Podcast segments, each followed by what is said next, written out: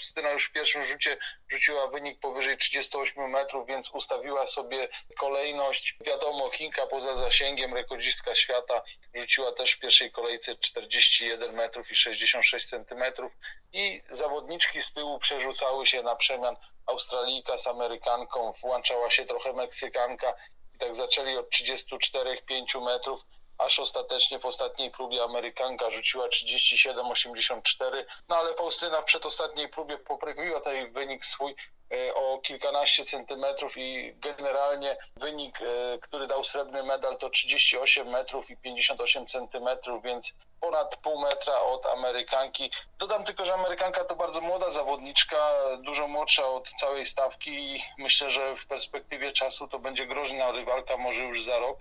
Faustyna już dwa razy z nią wygrała, bo i w Portugalii i tutaj, ale jeden rzut jej wyszedł i widać, że duży potencjał. E, Faustyna myślę, że mogła więcej rzucić, e, nie trafiała tych rzutów, e, ale zakończyło się srebrnym medalem. My się bardzo cieszymy, bo to jest kolejny medal dla Gorzowa i to jest najważniejsze. Srebrny medal mamy i kwalifikację kolejną na Igrzyska Paralimpijskie.